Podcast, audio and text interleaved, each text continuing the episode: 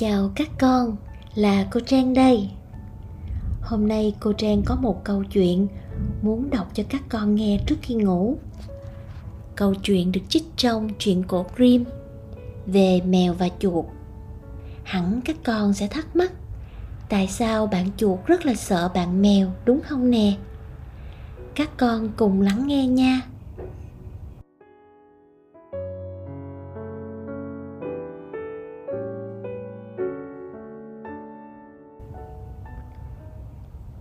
Mèo và chuột kết nghĩa. Khi ngỏ lời làm quen với chuột, mèo cam đoan rằng nó sẽ luôn dành cho chuột những cảm tình chân thật và thân thiện nhất. Bạn chuột nghe bùi tai nên đồng ý sống chung với mèo dưới một mái nhà. Một hôm, mèo nói với chuột: "Meo, meo, đề phòng đói rét, mình phải dự trữ thức ăn cho mùa đông. Ngoài ra, chuột không nên chạy nhảy đây đó, kẻo sa vào bẫy thì khốn đấy." Ý kiến của mèo nghe hợp lý. Thế là mèo và chuột mua chung một hũ mỡ lợn, nhưng không biết nên cất hũ mỡ ở đâu. Sau khi đắn đo suy nghĩ một lúc lâu, cuối cùng mèo nói: "Meo, meo, chuột này, cậu có biết chúng ta sẽ cất hũ mỡ ở đâu không? Chúng ta sẽ cất ở nhà thờ, một nơi chẳng ai có thể ngờ cả. Và chẳng ai dám đánh cắp bất kỳ cái gì ở nhà thờ mà. Chúng ta sẽ để hũ mỡ dưới gầm bàn thờ, và chỉ động đến nó trong trường hợp không còn cái gì để ăn cả." Thế là mèo và chuột đã mang hũ mỡ để vào nơi an toàn trong nhà thờ. Nhưng chẳng bao lâu sau, mèo thèm mỡ quá nên nói với bạn chuột: "Meo, meo, bạn chuột thân mến ơi, mình có điều này muốn nói với cậu nè. Mình có người chị họ mời đến làm bố đỡ đầu cho cháu út. Một cháu rất xinh, lòng trắng đốm nâu. Mình phải đi đây, cậu ở lại trông coi nhà cửa và hũ mỡ nha." Chuột gật đầu: "Chít chít, vâng, bác cứ đi. Nếu bác có ăn ngon thì đừng quên lấy phần cho tôi nha.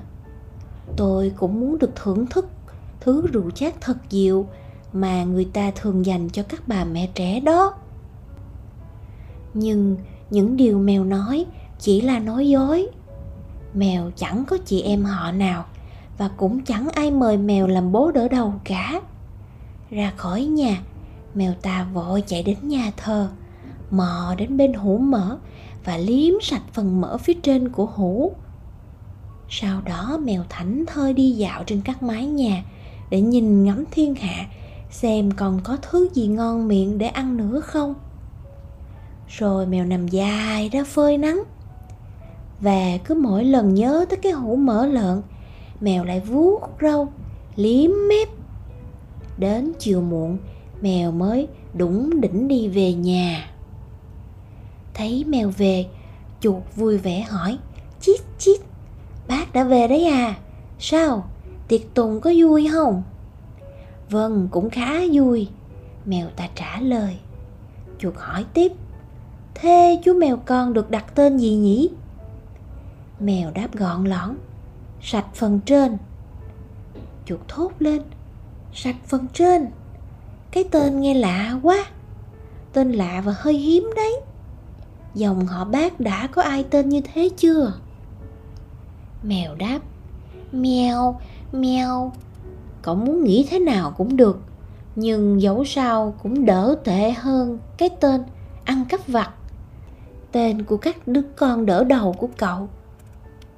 Ít lâu sau, mèo lại nói cơn thèm mỡ nên lại nói với chuột: "Meo, meo, một lần nữa mình muốn nhờ cậu chịu khó ở nhà trông coi mọi thứ hộ mình, bởi mình lại muốn được làm bố đỡ đầu rồi. Đứa mèo con có vòng lông trắng quanh cổ trông rất là dễ thương, nên mình không thể từ chối." Chuột tốt bụng nhận lời. Thế là mèo lại men theo bức tường thành để đến nhà thờ và ăn hết nửa hũ mỡ heo. Nó thầm nhủ, thật không có gì ngon lành hơn được ăn một mình. Mèo, mèo. Và nó rất hài lòng với việc mình làm. Đứa trẻ ấy được đặt tên là gì hả bác? Mèo đáp, hết nhẵn một nửa. Hết nhẵn một nửa? Cái tên lạ thật.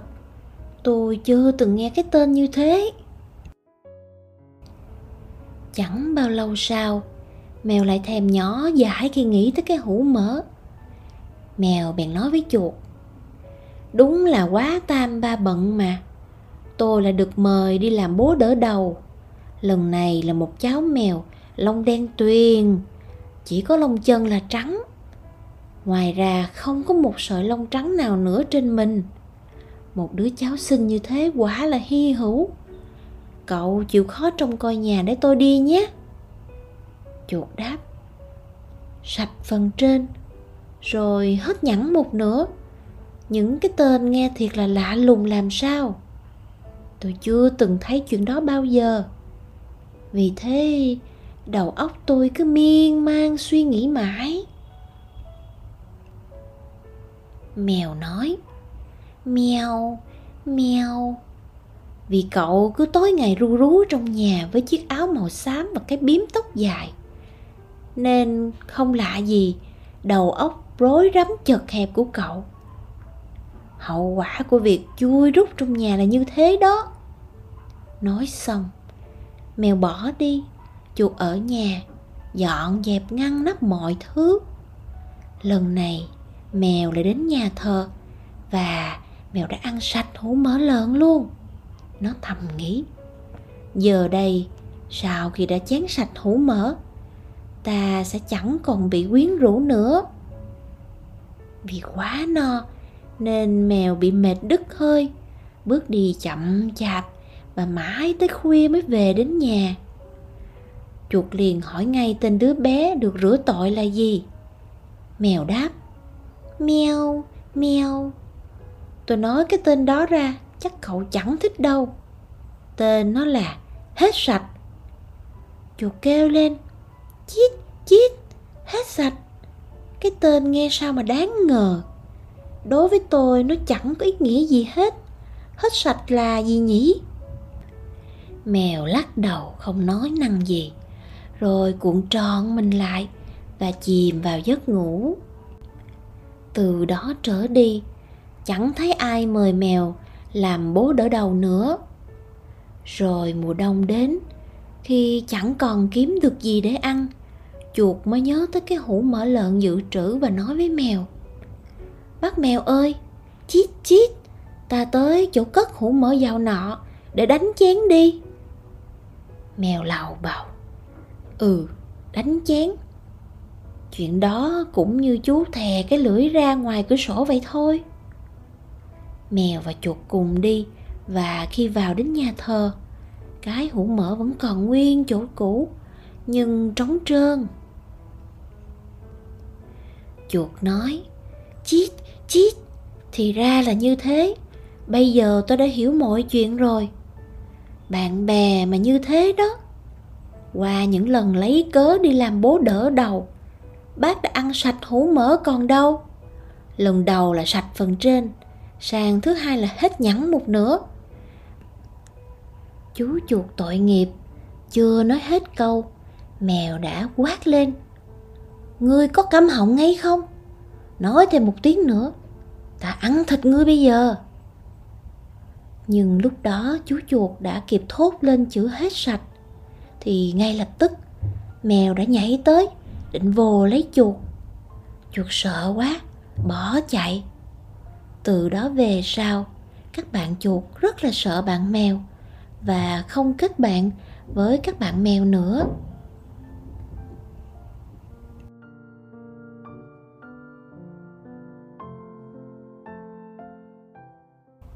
Câu chuyện tối hôm nay đến đây là hết rồi.